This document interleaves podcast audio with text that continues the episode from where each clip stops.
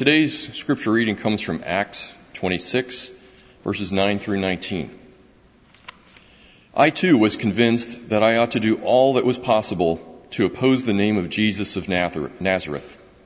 And that is just what I did in Jerusalem. On the authority of the chief priests, I put many of the Lord's people in prison, and when they were put to death, I cast my vote against them. Many a time I went from one synagogue to another to have them punished, and I tried to force them to blasphemy. I was so obsessed with persecuting them that I even hunted them down in foreign cities. On one of these journeys, I was going to Damascus with the authority and commission of the chief priests. About noon, King Agrippa, as I was on the road, I saw a light from heaven, brighter than the sun blazing around me and my companions. We all fell to the ground, and I heard a voice saying to me in Aramaic, Saul, Saul, why do you persecute me? It is hard for you to kick against the goads. Then I asked, Who are you, Lord? I am Jesus, whom you are persecuting, the Lord replied. Now get up and stand on your feet.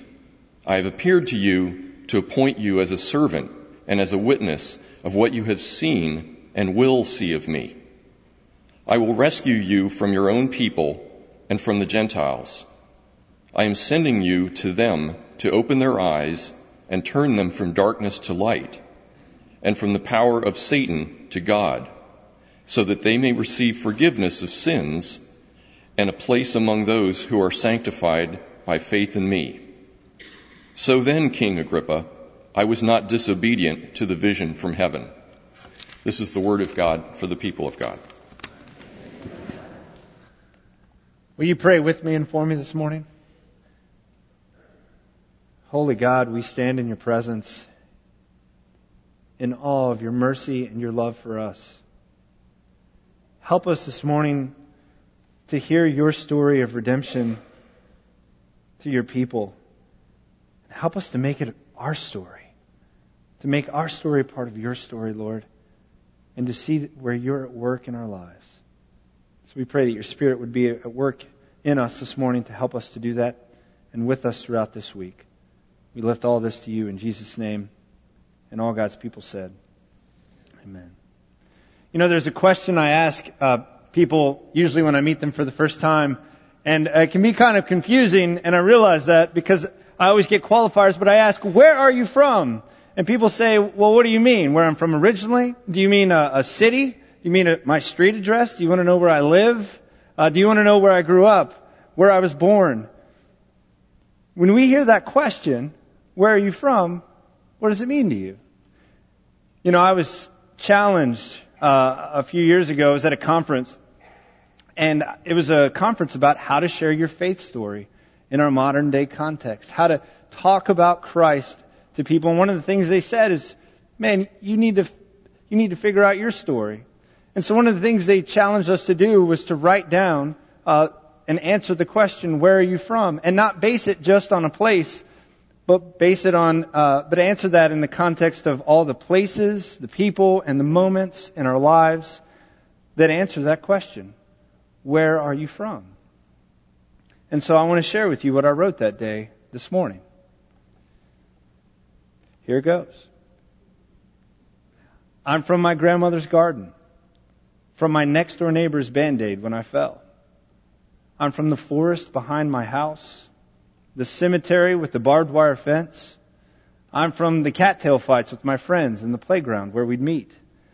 I'm from the cowboy hat and the BB gun that became mine in Texas. I'm from the place where friends became family, community mattered. I'm from the West Texas hills, the North Carolina trees, the hot Texas sun, and the wide open skies of Norman. I'm from mess ups and mistakes. I'm from a new creation set free. I'm from hope, promise, and love seen through the eyes of the other part of me. I'm from a place I've never seen, but have known every single day. You know, we all have a story. We all have events and influences places we've been, people who've been deeply a part of our life that make our story who we are. They, they're a part of us so much that they've influenced who we've become. And I'll be honest, maybe, I'm going to be completely honest. I was a bit nervous to share all that with you. Because our stories make us vulnerable. Would you agree? When we begin to tell about where we're from, what influenced us, and who we're really a part, when we start to talk about who we really are, we're exposed and made vulnerable. And we want to hold on to those stories, right? I mean, we want to protect them so that nobody else can criticize it or, or, uh, you know, take it away from us. And so I want to challenge that idea today that these aren't our stories to protect. These stories are meant to be told. They're God's, uh, they're God-given stories in our lives, and stories are powerful. I mean, look at our culture today. It's based on entertainment in a lot of ways. And you go to the, you watch TV, you read a good book, you go to the movie. Stories are central. Good storytelling is essential, uh, is essential and a central part of our culture today. The apostle Paul believed that, that our stories can be powerful and that they weren't meant to be held in.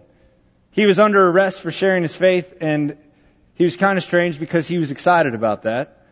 And he was on trial and you see his story, where he's from, changed dramatically when he encountered the risen Jesus Christ on the road.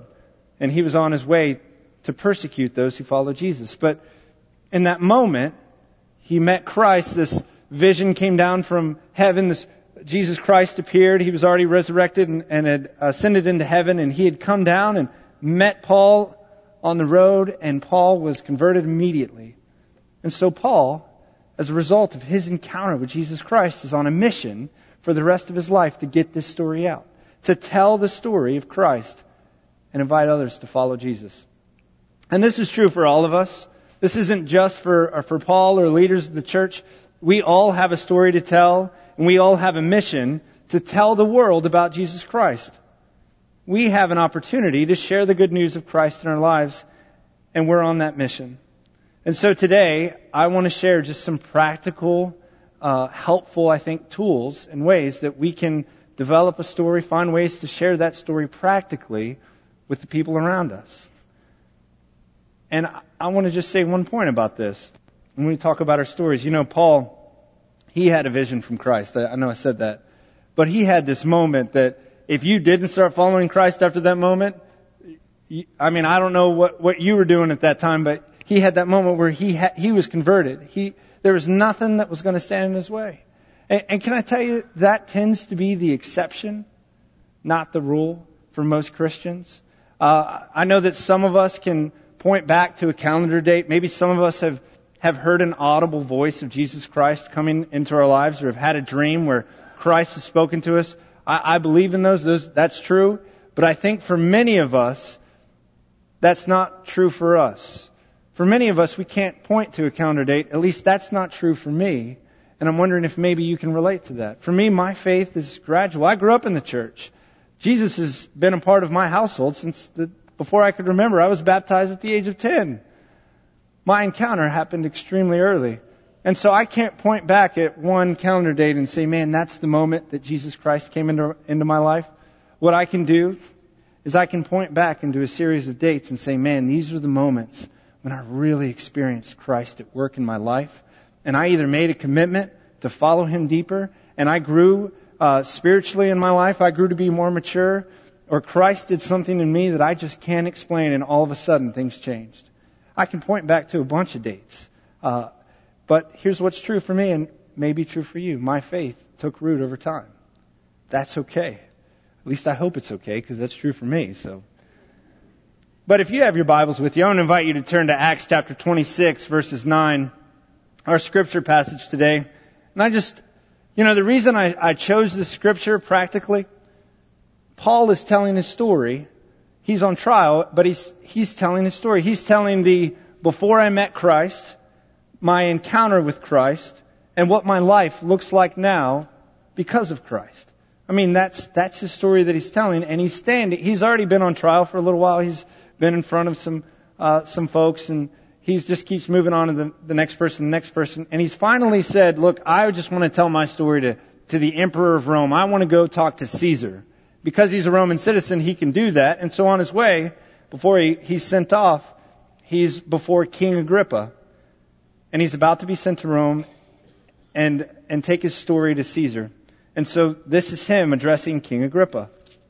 And so in verse 9, this is his before I met Christ part of the story. He says, uh, 9 and 10, I too was convinced that I ought to do all that was possible to oppose the name of Jesus of Nazareth.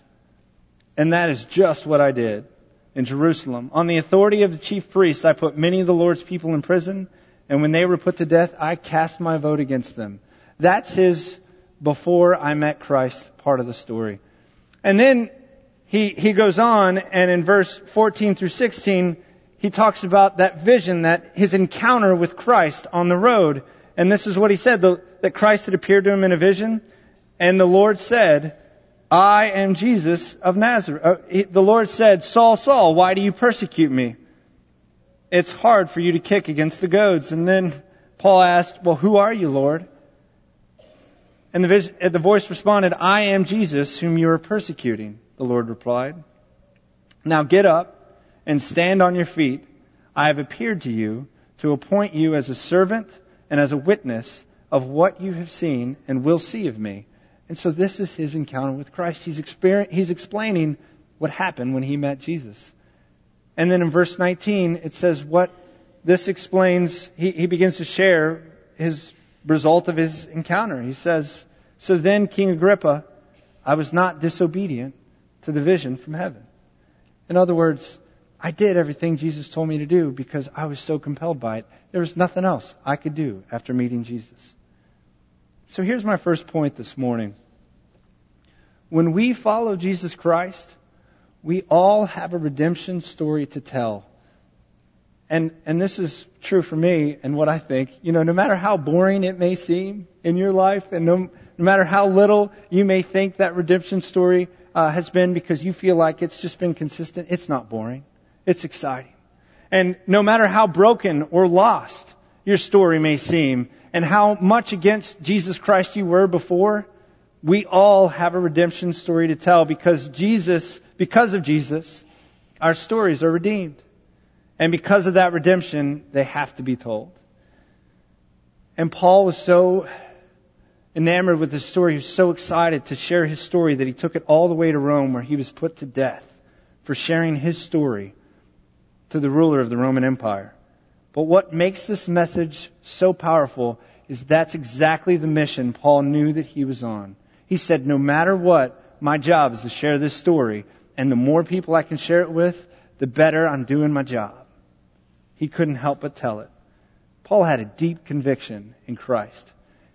And you know those folks that you've met who just, I mean, it permeates. You meet them and you know they have a deep conviction in Christ. That every decision they make, everything that they're about, man, it is just central to who they are. Because when someone has a deep conviction in Christ, it's compelling. A writer uh, for GQ magazine uh, did this article, and she's a non-practicing Jew, and she was interviewing the pastor in New York City of the Hillsong Church, and his name is Carl Lentz and this was uh, the Hillsong Church in New York City is one of the fastest growing, largest churches up there. And she wrote in GQ as if she was like still surprised that she actually liked talking to this guy. And she goes, and I quote, and here I have to say out loud how much I like Carl. I like him even though he's ideologically opposed to things that are important to me. But he's so worried about my soul, and this should annoy me. But instead it touches me because I'm worried about, maybe I'm worried about my soul too. And Carl wants so badly for me to enjoy heaven with him. How can I fault somebody who is more sincere about this one thing than I ever have been about anything in my life? But on the other hand, there's one thing that I know about Christianity. It's that no matter the culture it's a part of, it's still afraid for your soul. It thinks that you're in for a reckoning, and it's still Christianity. Christianity's jam, whole jam, she says, is remaining Christian. And so here it is. Jesus Christ came to save us from darkness, to mend our broken relationship with God. That's why Christ came. And Christ came because He had a deep concern and care for every single one of us. And when we follow Jesus Christ, we see others the way He sees us. We begin to have a deep care and concern for those around us. And so we need to find opportunities and places where we can share that concern by sharing our story with people who don't know Jesus Christ. In Colossians chapter 4 verse 5, Paul says that the bottom line is this. Be wise in the way you act toward outsiders. And will you read this part with me? Make the most of every opportunity. You know, I know that we have these stories to tell. We uh, want to. I'm sure that we're all just uh, chomping at the bit to go out and say, "Hey, do you know who Jesus is?" But the reality is, we're not going to get a, a, a lot of opportunity in random people that we meet to say, to tell our faith story. Typically, that's not going to happen. Everybody's so rushed and moving around. We don't get, we don't get a lot of time with people. And so, a lot of times, maybe the most, making the most of an opportunity is just praying that God would give us that opportunity and then making Christ central to our conversation. Or at least talking about why faith is so central to us, or at least planting seeds in someone, identifying yourself as a Christian, and then just carrying on with grace and love and care in your conversation. You know, I've found that the best way to start to talk about Jesus Christ in a conversation, to begin to tell my redemption story, seriously, this is the most practical thing I think I can say all day. One of the ways, if you're meeting somebody, you can simply ask the question, hey, what church do you go to? Either they're going to say, hey, I go to, you know, so and so church, or they're going to say, oh, I don't go to church. I don't believe in God.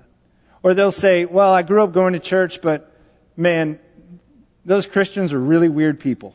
And I am not going back through those doors. And that's your opportunity to be Christ to that person, to maybe change their perspective. But that is just one of the simplest things that we can do to start that conversation. So here's my second point.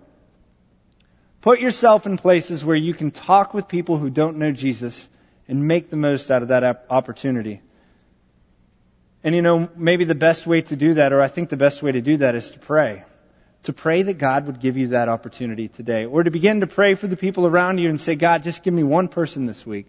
Just give me one person where everything kind of aligns just right and it's not a weird conversation. It does, I'm not nervous. I'm not hesitant and they receive it well. Just give me that opportunity, Lord. Maybe that's the prayer we need to begin praying this week. You know, I was talking to somebody the other day who prayed that prayer one morning. She prayed that prayer and she said, Lord, I've got a story to tell. I don't need to tell the whole thing. I just want to go out and I want to talk about you to somebody. If, Lord, will you give me that opportunity? And so she went to the store to buy a computer and she was talking to a sales associate. Turns out this guy used to be, uh, used to practice another faith. And at the time, he'd, he'd left that faith and he was uh, dating a Christian and they go to church every Christmas and Easter. And so she began to say, hey, well, here's why I go to church every day. This is, or every Sunday. If she went to church every day, that would be uh, incredible. And she began to say, man, this is why this is so essential. This is why this is so a part of my life because I need a faith community to carry me through in times when I can't see Jesus in my life. And so she began to talk about how vital that is for her faith to the sales associate. And then one of his colleagues came up and be, another sales associate came up and said, Hey, uh, you're, so you're a Christian. Well, you know, I don't believe in God. I'm an agnostic. Um, but they began to talk, the three of them. And by the end of it, she was like, all right, guys, I've got my computer. I got to go. Lord, thank you. That was good enough. Bye. She said as she, as she began to walk away, they said, you know, you are one of the nicest Christians we've ever met. You're, you're not judgmental at all. You're not at all what I thought Christi- Christians are. And so she began to walk away and she said, you know, they were still talking about that. And it was because she was willing to share just a portion of her redemption story. And that began to plant seeds. She, she doesn't know those guys. She's not going to probably get an opportunity to, to do much with them, but she planted seeds in their heart that the Holy Spirit will work out.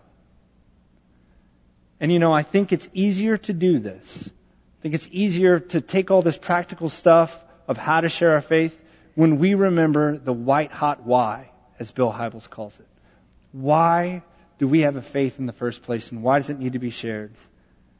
As Jesus uh, tells Paul in Acts chapter 26 verse 18, He says, he, he tells Paul to go out and he says, this is your job, to open their eyes and to turn them from darkness to light and from the power of Satan to God. Because here's the deal. What Jesus is saying, and this is true for our lives, before we know Christ, sin rules our heart. And there's nothing we can do about it. Every desire and thought that we have is ruled by a selfish ambition or thought in our lives. And until we meet Jesus Christ, we won't be the way we were made to be. That's not how we were designed. We were designed to be followers of Christ, to be in relationship with God. And so he's saying, look, I want you to open their eyes and help them to realize they need, they're in a dark world and they need to turn from this. And then when you do that, they may do this so that they may receive forgiveness of sins and a place among those who are sanctified in faith with me. That's why we do this.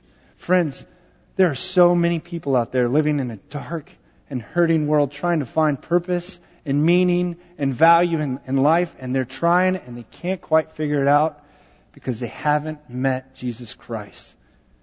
And if you have, man, why not share it? Because this is the gospel message. This is why we have to share our faith. Because the broken world who needs Christ, there's a broken world who needs Christ to redeem them, to redeem all of us. And our stories are so important. They're so a part of, of who we are in Christ. And we have to connect our story of Christ, uh, the story of Christ, with our story in such a way that people will hear it.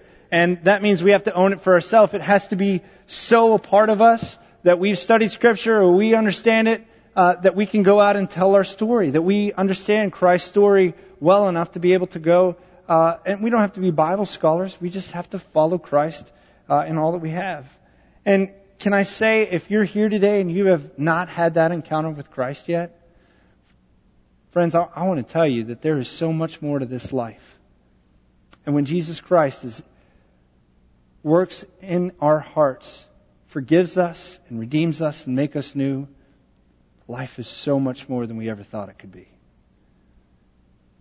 But here's the thing I know for all of us we're probably not going to go out in, into uh, most stores and, and lead or new conversation and say, Hey, I'm a Christian. My name is Mark Montgomery. I'm a Christian. Did I say that yet? We're probably not going to lead that way. In fact, even going out and having some of these conversations and praying, if I'm going to be honest, because I know how I am, I, like, when I'm in conversation with new people, especially if I know that they're not Christian, like one of the things I hold out on the longest is to say that I'm a pastor because I just want to have a normal conversation. I don't want to look, I don't want them to look at me like I've got a third eye. Um, plus, it's great by the time I drop the the fact that I'm a pastor, then they're going back through their heads thinking, "Man, what did I say? Did I cuss a couple times?" It's awesome. I love it. It's it's the best thing to do. Don't do that. Um, and so here's the point. The best way that we're going to be able to share our faith story and have a true impact is to build relationships with people who don't know Jesus around us. And so here's my third point. Build relationships with unbelievers. Build those relationships. Begin to ask the question, man, who is around me, maybe in my neighborhood or, or wherever, that I need to build an intentional relationship with because they don't know Jesus Christ and they need to. The two greatest commands are to love God and to love our neighbor. We need to love God with all that we have, our, all of our heart, mind, body, and soul.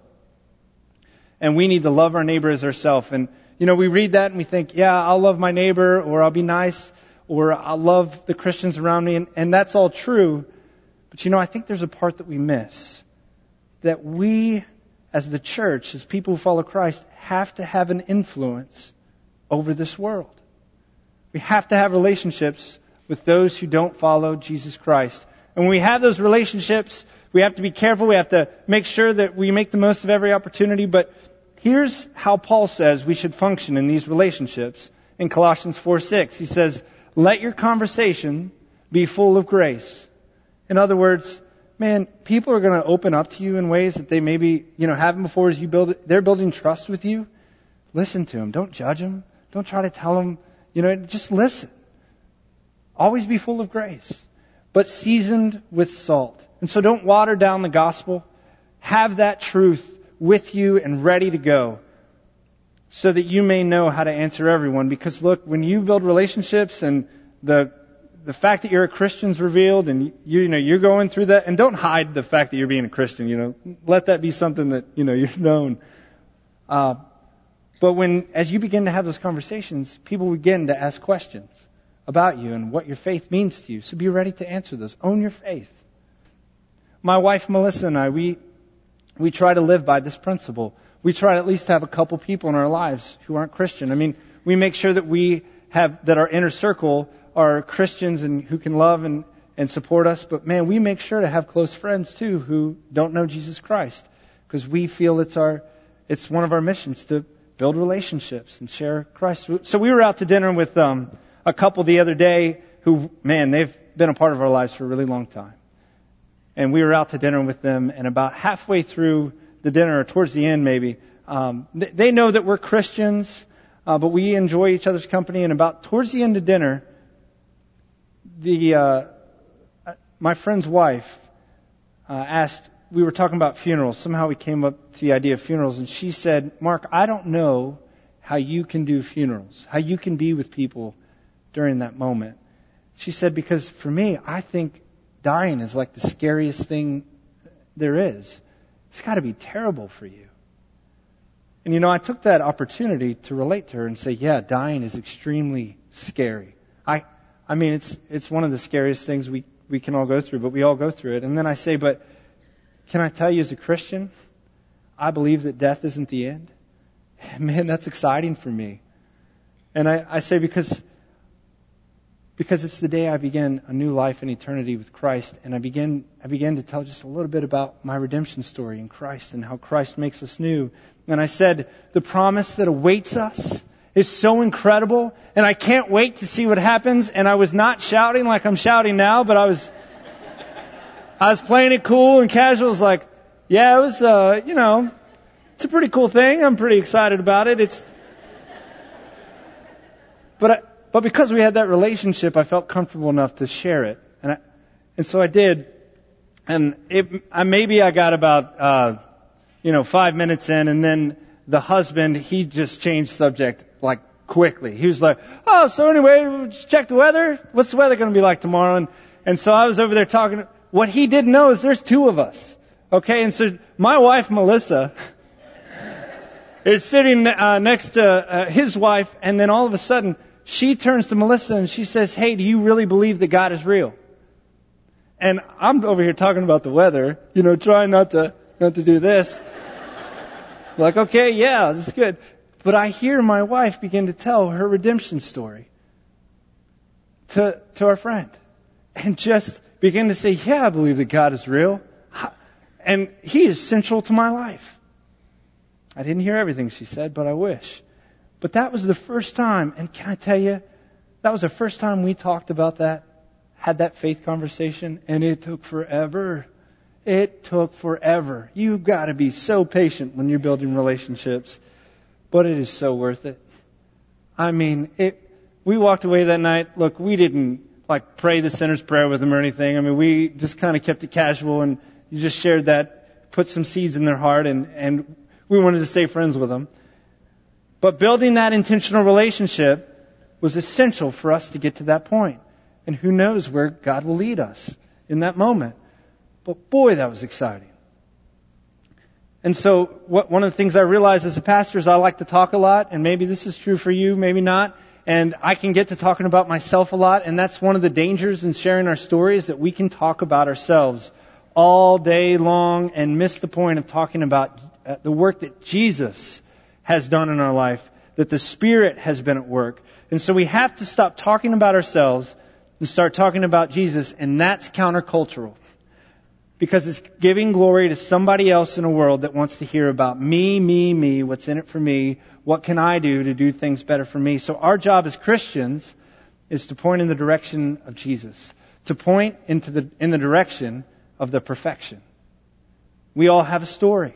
Whether we're planting seeds or building relationships, we have to begin putting that truth of Christ into our lives right now, and we have to be ready for those moments. And so I'm going to invite you, if you have your bulletin, with you uh, to take it out because I put some, hopefully, some helpful practical tips on the back of that bulletin for how to share your faith. And this comes out of Bill Hybels' book, Walk Across the Room. It's a great book. There's a study. I'd encourage you to do that, be a part of it. But I want to encourage you to write your story down.